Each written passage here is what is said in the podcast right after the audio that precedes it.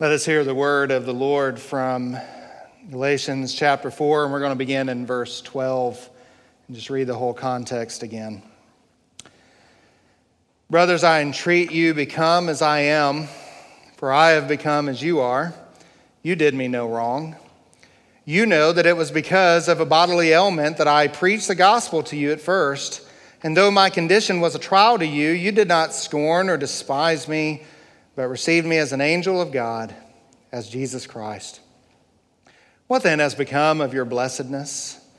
For I testify to you that, if possible, you would have gouged out your eyes and given them to me. Have I then become your enemy by telling you the truth? They make much of you, but for no good purpose. They, they want to shut you out, that you may make much of them. It is always good to be made much of for a good purpose, and not only when I am present with you, my little children, for whom I am again in the anguish of childbirth until Christ is formed in you. I wish that I could be present with you now and change my tone, for I am perplexed about you. Let's go to the Lord in prayer. Our Father, once again, we have come to you this morning to hear from you, not to have our ears tickled, not to have our uh, preconceived ideas confirmed,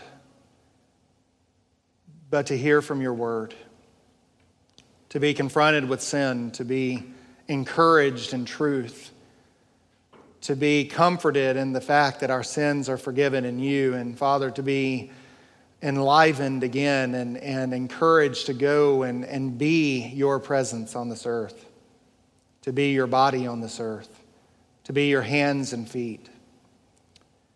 So, Lord, we pray now that once again you would open our hearts and minds to these words, that we would hear from you. May I explain them, Lord, in a way that is faithful and consistent with truth, in a way that will melt our hearts, bend our pride, destroy our sin, and will instead crucify us that we that you may live in us and we may reflect your image in this world. We pray all of this that you would move me aside and that your spirit would take your word and, and place it and implant it on our hearts. It is in your name we pray. Amen. As you know, last week we were looking at verses 12 through 20, and I wanted to uh, read the whole context again so that you would be reminded of some of the things that we talked about last week. Uh, you know, when I, when I was reading this text this week, I was reminded of a story that uh, Phil Johnson told one time.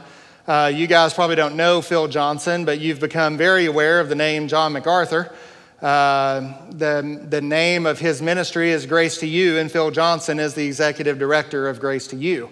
So that's my connection with him. And he is an avid Spurgeon fan. He actually we- runs a website called the Spurgeon Archive.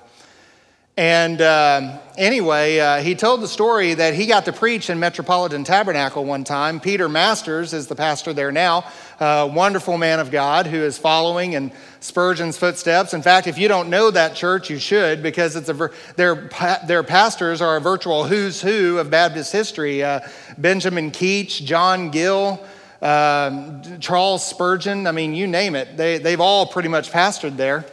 And, uh, and as he was sitting in Dr. Master's study and praying for the service, it occurred to him that this church was 200, I think, and 50 years old when Spurgeon took it.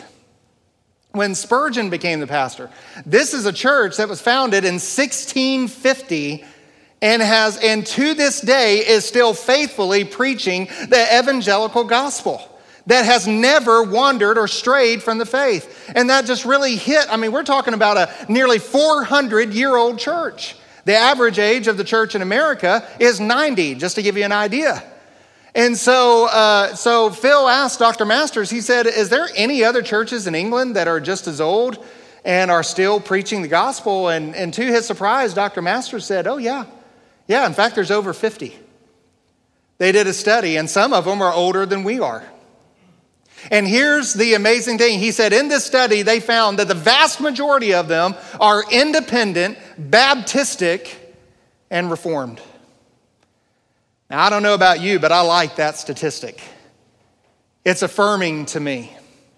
It, it shows that, that when we are concerned with, with not with hierarchies and not with what the powers on be and, and denominational structures, but, but when we are concerned with what the Word of God says, there is a preserving power to that. There is a, there is a preservation that comes from that. And it is seen in, in many churches as we see here. It's so easy to make little, subtle compromises to the gospel. That's so easy to do. It's so easy. in the messiness of ministry, and ministry is messy. In fact, one of the things I'd like to say is that if it's not messy, it's not ministry. And in the messiness of ministry, it is so easy to make little compromises here and there to the gospel, to the holiness of the church, to the teaching of the truth. It's so easy to make these little compromises. And so the problem is, is that after a while, a little leaven leavens the whole lump. And we've seen that time and time and time and time again throughout church history. We're seeing that in churches in our community. We're seeing that all over. And my prayer is that Calvary Baptist Church, we would not compromise the gospel. That we would not make, as soon as we recognize little compromises here and there, whether it's to the holiness of the church, whether it's to the truth of God's word, whether it's to whatever it is, we would, we would deal with it immediately. Because a church, as we said last week, a church that is created by the gospel ought to be formed by the gospel. A church that is created by the gospel, a church that has its grounding, a church that has its origin in the gospel, is a church that needs to be formed and shaped by the gospel. Just like your kids have your DNA, so a church that is profoundly uh, uh, grounded in the gospel will have that spiritual DNA running through everything that they do.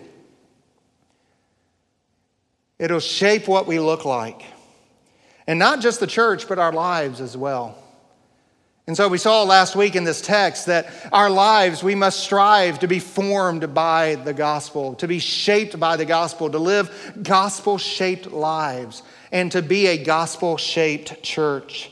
We must be formed by the gospel. And what will this look like? We saw three characteristics, and, and I'm, I'm not going to review them. I'm just going to tell you what they are from last week. You can go back and listen to that recording if you so will. But the first one we saw was that we will have fellowship, that gospel shaped fellowship, and, and how that's created by embracing our weaknesses. We don't, and the law encourages us to focus on our strengths, and that leads to a, a, a self righteous criticism of others. And, and so the gospel teaches us to embrace our weaknesses and understand that we are sinners that are saved by grace. And we also saw hospitality is involved with that. We are a welcoming people. We're not, we're not a little clique. We're not us four and no more. We're not the frozen chosen. We are people who welcome anybody and everybody because we want everybody to be saved by the gospel of Jesus Christ. We're also a gospel shaped church, is also going to be shaped by truth. And we saw the priority of that. We don't sacrifice truth for peace. We don't sacrifice truth for civility. But true fellowship is actually created by truth. Jesus says, Sanctify them by your truth. Your word is truth. We need to be a people grounded in the word. That's why we teach. That's why we, that's why we uh, uh, teach expositionally. That's why we teach the Bible as it's written, as God revealed it to us, the way He inspired it. That's why we teach it the way we do.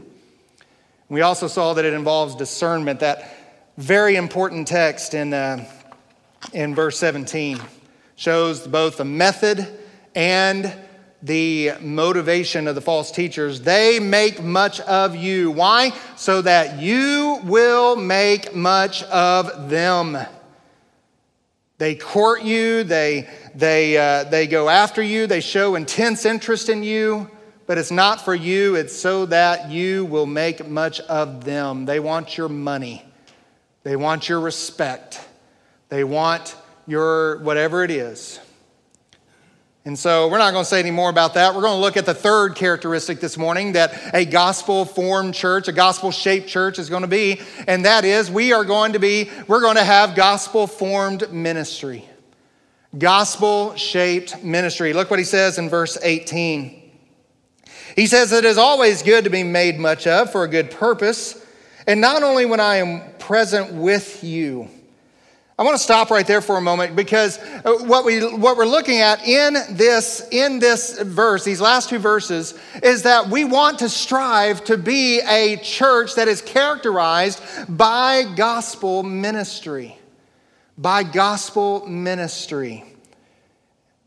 We want to cultivate and we want to pursue that in our lives and in our church. Now, the question is, what does that look like? Well, uh, as, uh, as I often do, I'm going to give you three descriptions from the text. You know what they say, a preacher has uh, three points in a poem? Well, I don't have a poem, but I do have three points this morning. So, number one, gospel shaped ministry is going to be selfless. It's going to have it's going to be characterized, it's going to be described by selflessness. What do we mean by that? Well, look what he says here. He says, uh, he says, you know, they make much of you in verse 17, and he quickly backs up in verse 18 and says, listen, it is good to be made much of. What they do is not necessarily the problem. We saw how cults uh, and, and false teachers, they, they, they really capitalize on making much of you. And, and what does that mean? Well, that word means to be eagerly sought after, as the, as the NASB says. It means to show an intense interest in someone, to, to pursue them like, like fellas when you were pursuing your wife and courting her and, and trying to convince her to marry you. Uh, it's that same intensity, that same interest, that courtship, if you will. It, it's expressing uh, intense interest, and false teachers excel in this. Remember, we told you that most people join cults not because of their wacky theology, but because they have. Uh, they find such welcoming arms. They find such a loving community. This is something that, that they excel in. And, brothers we, and sisters, we ought to be excelling in this as well. In fact, we ought to be better than they are because we have the truth. We ought to be, unfortunately, too often it's the other way around. And so Paul is quick to back up and say, listen, this is not a bad thing. In fact, it's a good thing. It's, it's all over the scriptures. For example, look at Romans chapter 12, verse 10. Paul says there, love one another with brotherly affection. And look what he says outdo one another in showing honor. There should be a holy competition in the church where, where we are literally trying to outdo one another, showing honor to each other. Philippians chapter 2, verse 3 says, Do nothing from selfish ambition or conceit, but in humility count others more significant than yourselves. Boy, how many church splits could be avoided if we would just follow that? Don't look after your own interests, but count humility, in humility count others more significant than yourselves. Beloved, uh, 1 Corinthians chapter 13 is always quoted in marriage ceremonies, but the fact of the matter is, is that it has nothing to do with marriage. 1 Corinthians 13 is all about the church and how we are to love one another. And I especially think of verse 5 where it says, Love does not insist on getting its own way. Love does not do that, it does not seek its own. And so these are the kinds of things that Paul says is always good. And we, I want you, I want you to be in a church, you want to be in a church that shows this kind of interest in you. You want to be in a church that is investing in you in this way. You want to be a church where, where you are being cared for, that you are being looked after, and that people are literally clamoring to care for you, clamoring to watch after you and to help you. The problem is not what they do, the problem is why. The problem verse 17 is not the what, it's the why. The Judaizers, the false teachers, and every legalist and self righteous person, they pursue you in order that you may make much of them. They want your admiration, they want your respect, They want your money, whatever it is. It's driven by their own self importance. They're selfish, manipulative, underhanded, petty. All the marks of being driven by self. That's verse 17. But Paul says it's good to be made much of. And notice what he says here not only when I am present with you. This is where the selflessness comes in. Because what Paul's essentially saying here, in other words, is that it's good that you are being sought for. It's good that you are being looked after. It's good that you are in a church that is, that is concerned for you and is ministering to you and is seeking after you, even if it's not me. Even if I'm not the one doing it. You can imagine when the Judaizers got this letter, they probably said, Oh, Paul's just mad because we've invaded his turf. We're stamping in on his ministry. He's just mad. We've taken over his turf. On the contrary, Paul, Paul knew it doesn't matter who it is that's seeking it out and ministering to him. What he sees that what's important is why they're doing it. Why they're doing it. And one of the marks of immature legalistic ministry is territorialism. Getting on my turf. Paul would have rejected that. In fact, he does reject that in 1 Corinthians chapter 3. We won't turn there. But one of the things he criticizes the Corinthians for, some of you say, I'm of Apollos, I'm of Paul, I'm of Peter. And then, of course, you always have the spiritual ones, I'm of Jesus, you know. And I love the question he says um, Was Jesus divided? If you're really about Jesus, then why are you? Exactly. And look what he says in, in 1 Corinthians 3, verses 4 through 9. I won't read the whole thing. But he says, when you say, I, am of, I follow Paul, another says, I follow Apollos, are you not being fleshly? What is Apollos? What is Paul? We're just servants through whom you believed, as the Lord assigned each. I planted, Apollos watered, but God gave the growth. It doesn't matter who plants, it doesn't matter who waters, so long as God gets the growth. This is kingdom work. It's bigger than me, it's bigger than you, it's bigger than Calvary Baptist Church. And there is a, a holy jealousy that, that does not seek territorialism, but on the other hand, there is a holy jealousy in which over those whom God has given us watch. It's not for our own turf, it's not for our own self interest, it's not for our own reputation. It's not so that we can be the biggest church in town. But Paul says in 2 Corinthians chapter 11, he says, I do have a holy jealousy. I do have a holy jealousy for you, since I betrothed you to one husband to present you as a pure virgin to Christ.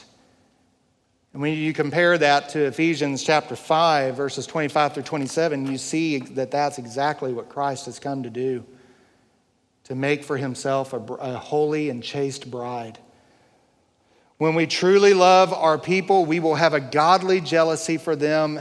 And what that means is we will want what Christ wants for them, even if it means we're not the ones doing it, even if it means that we have to step aside.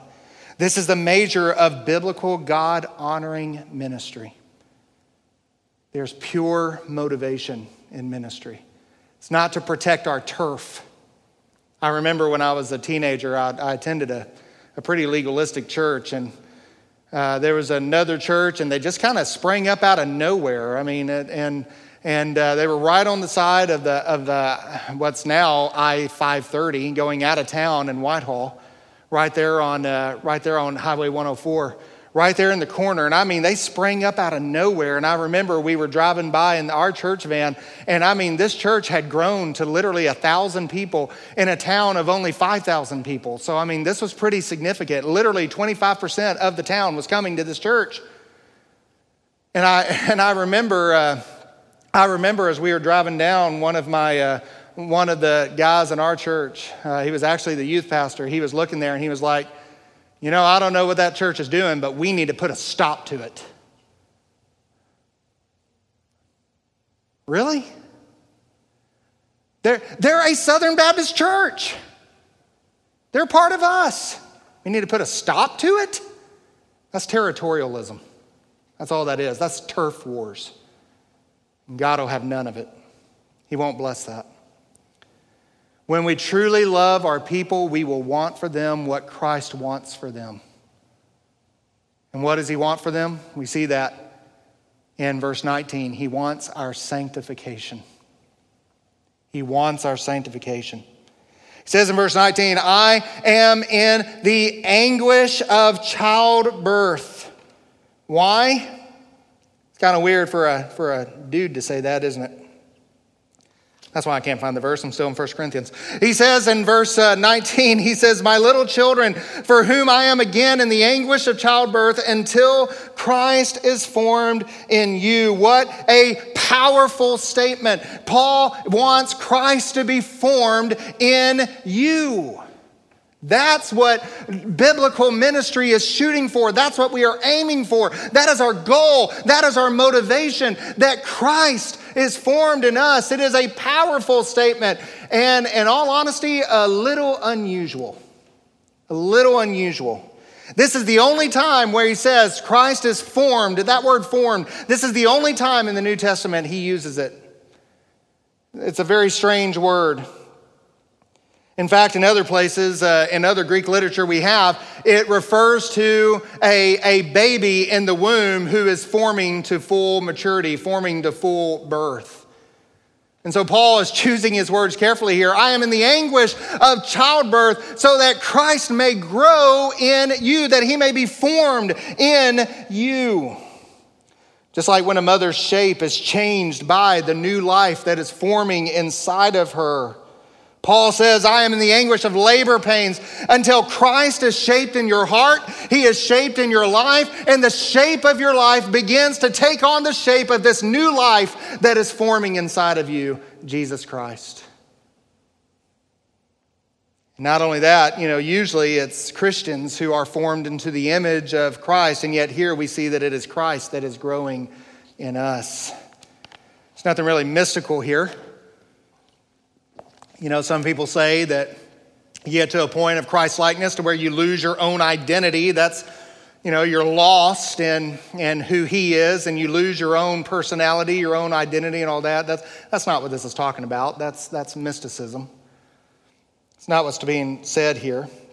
In other words, until Christ fashions us and shapes us into his own image. We are submissive to him so that we reflect his life, his glory, his image, his priorities, his love, everything that defined Christ in his life. So we imitate those things in our life through a true holy ambition and an inward change that is happening within us. That's the goal of ministry. And it's messy. It's hard because who among us can say that we've arrived? None of us can. It is ongoing. It will, it will continue to be going until we are glorified with Christ in heaven. It's an onward progressive work that keeps going. Christ, we, we want to see that Christ likeness, the goal of the church is that for every one of our people, Christ likeness will be seen and manifested in our lives from the inside out. Not just cleaning up the outside, that's whitewashed tombs. That's legalism. That's exactly what the Jews are doing to the Galatian church. That's exactly what's causing all the division. Because we don't always agree on what on what shade of white we should use on our outside, do we? We don't always agree. Most of the time, it's defined by culture more than it is by Scripture. No, the goal is to be changed from the inside out because that and that alone can only be defined by the Word of God.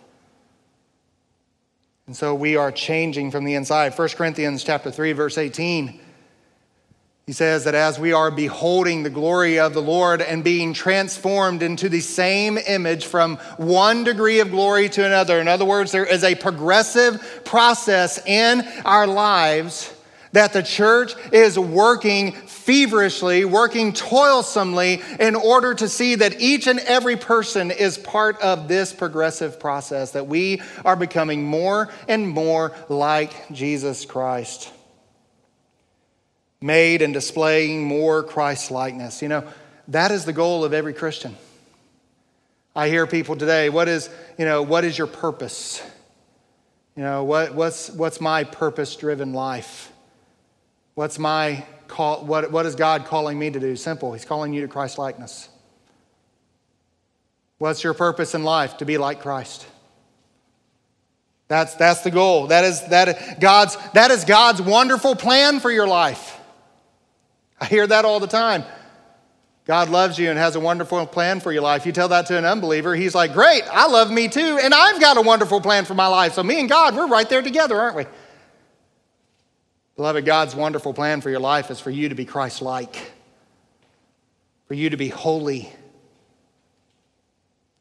for you to be righteous. Christ is not our only Christ is not only our savior from sin, he is also our great and divine example of how to glorify God in our lives. And the goal of the Christian life, the goal of salvation is that we would be like Christ. It's the divine example for those who are saved. This is God's purpose for you. And that's what he enables you to do in salvation. You say, well, he enables me. He, this is his purpose for me. Randy, where do you find that? Well, Romans chapter 8, verse 29. And by the way, this is the comforting thing, is that he's also going to accomplish it. He's also going to accomplish it. In Romans chapter 8, verse 39, it says, For he, for those whom he foreknew, he also predestined to be conformed to the image of Christ. Do you realize if you are saved, you are predestined to be conformed to the image of Jesus Christ? He is going to complete this work in you. He is going to bring it to completion. Beloved, listen, when you sin, you don't have to be discouraged. You only have to confess your sin because you know that, yes, even though you've had a setback, what God started in you, He's going to complete in you, and it's going to be in His power, not in yours. So I blew it again this week, but God's not done with you. That wonderful song. You remember when you sing it as a kid? He's still working on me. Took him just a week to make the moon and the stars, this and all the other stuff, Jupiter and Mars. you know, beloved, the universe is still expanding. He's not done. And guess what? He's not done with you either. And yeah, you might have messed up this week. Guess what? He's still not done. You know, sometimes I think about that old song when I've just blown it again this week. I forgot something I was supposed to do, and, then and, and I just forgot for no re- reason. I just forgot. I come face to face with my weakness. I come face to face with my, with my infirmities. I come face to face with my sin after I've blown it again. And I thought, you know, sometimes I've prayed, God, how can you possibly still love me? He's still working on me. He's not done with me. And what he, he who began a good work in you, will complete it unto the day of redemption. So you are predestined for Christ likeness. This is not just a goal, this is not just a purpose, this is a sure result of your salvation. So let's just let go and let God, right? Well, no. In fact, that's some of the worst advice you can give. The fact that God's going to do it does not make us passive. It doesn't mean that we let go and let God, because look what Paul says. He says, My little children, for whom I am again in the anguish of childbirth until Christ is formed with you. Understand that Paul talks about striving and pain that he feels fighting for the Galatians. This is a work that God does in our lives, but it's not a work that we are passive in. It is a work that we that we strive for. It is a work that we yearn for. It is a work that we work for.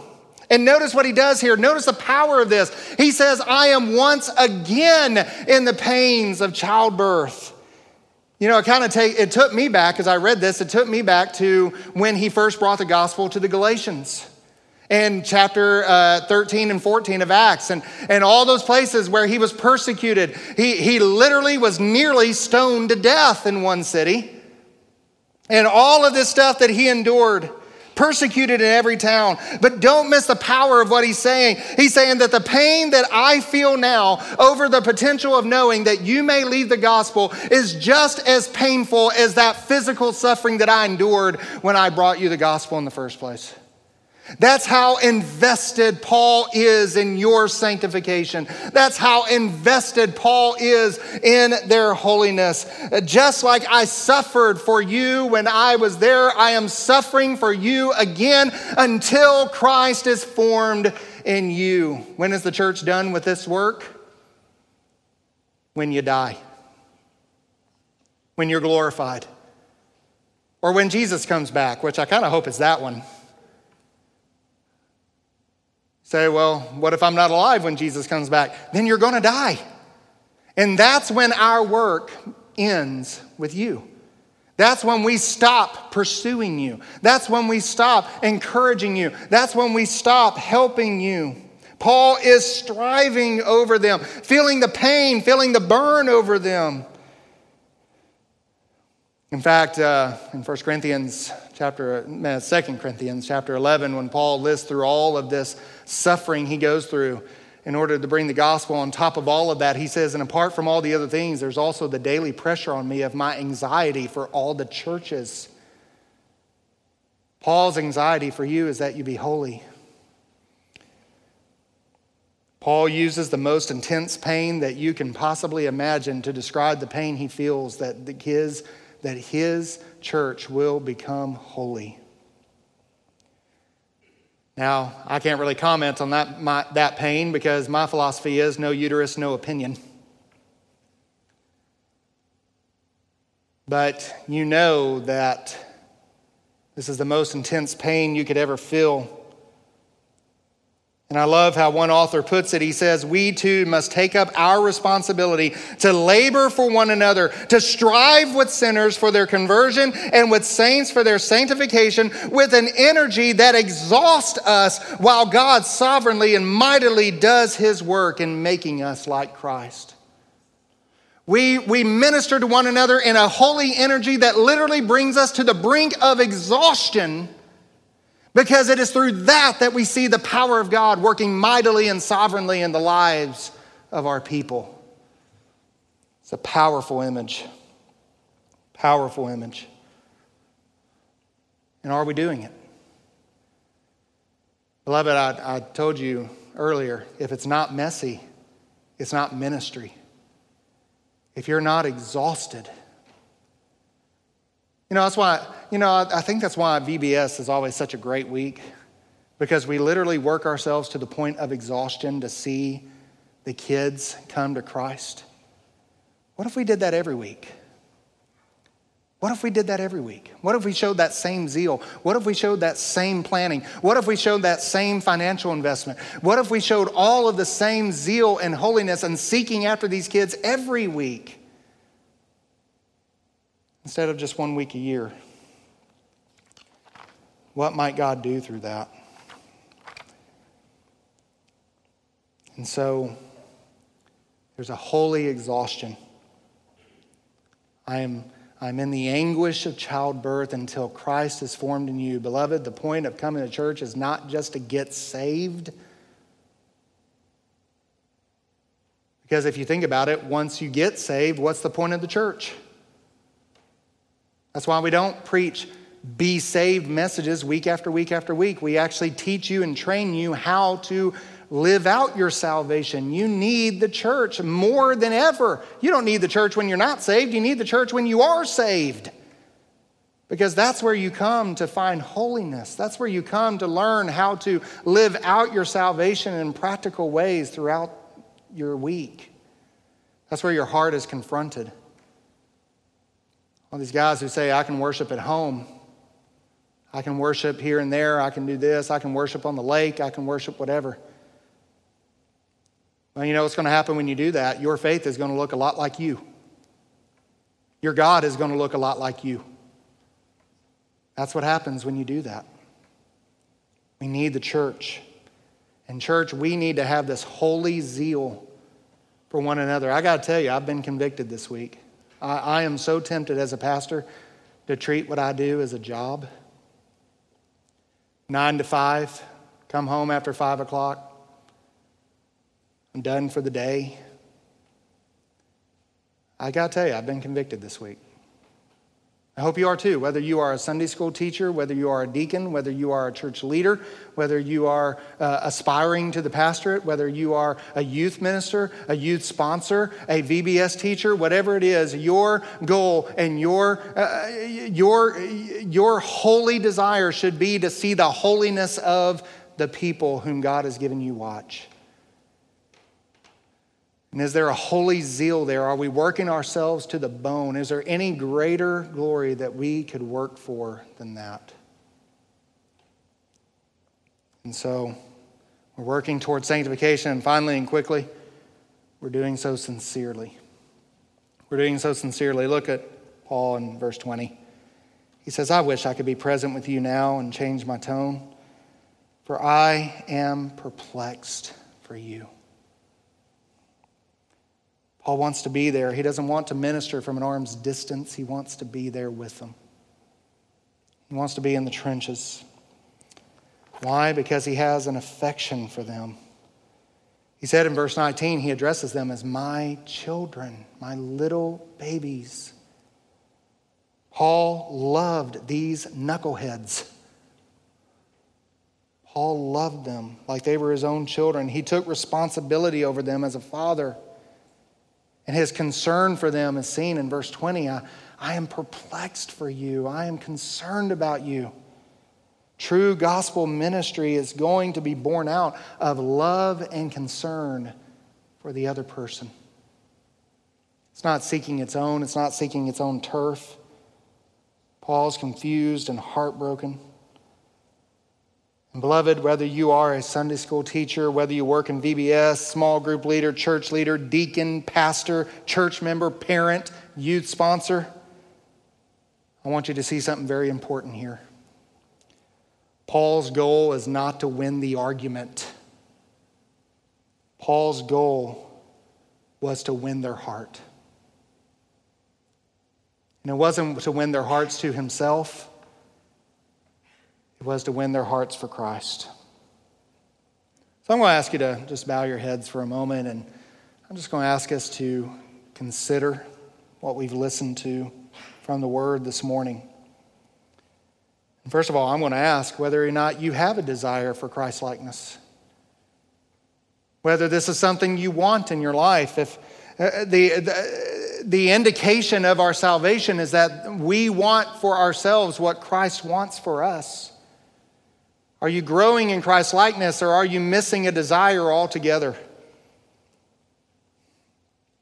Are you looking for someone who will love you enough to tell you the truth? Who will love you enough to labor in your life?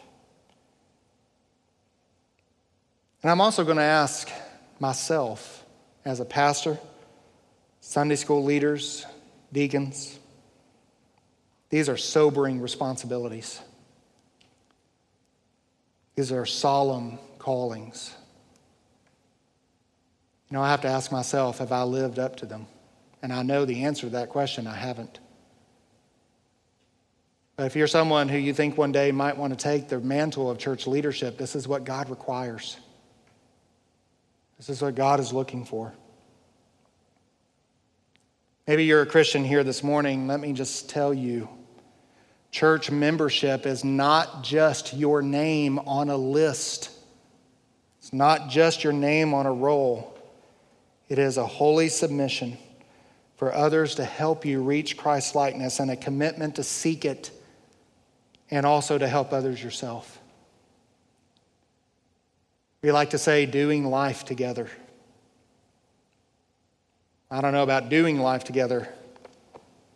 But I will say, reaching Christ likeness together. We're all in this together. We're in the same boat. None of us are perfect. None of us have arrived. But we've committed to the process by becoming a member of the church. So I would ask you this morning do you see your church membership as nothing more than a name on a roll, name on a list, a check mark? Or are you committed to the goal of this church, which is your own Christ likeness? Our Father, I pray that as we have been challenged this week, I have been challenged this week to examine myself. You know the thoughts and doubts I have had. You know the just all the ways that I have failed, and Lord, I pray that you would forgive me. And I pray, Father, that you would make us a church that is solemnly committed to the Christ likeness of one another.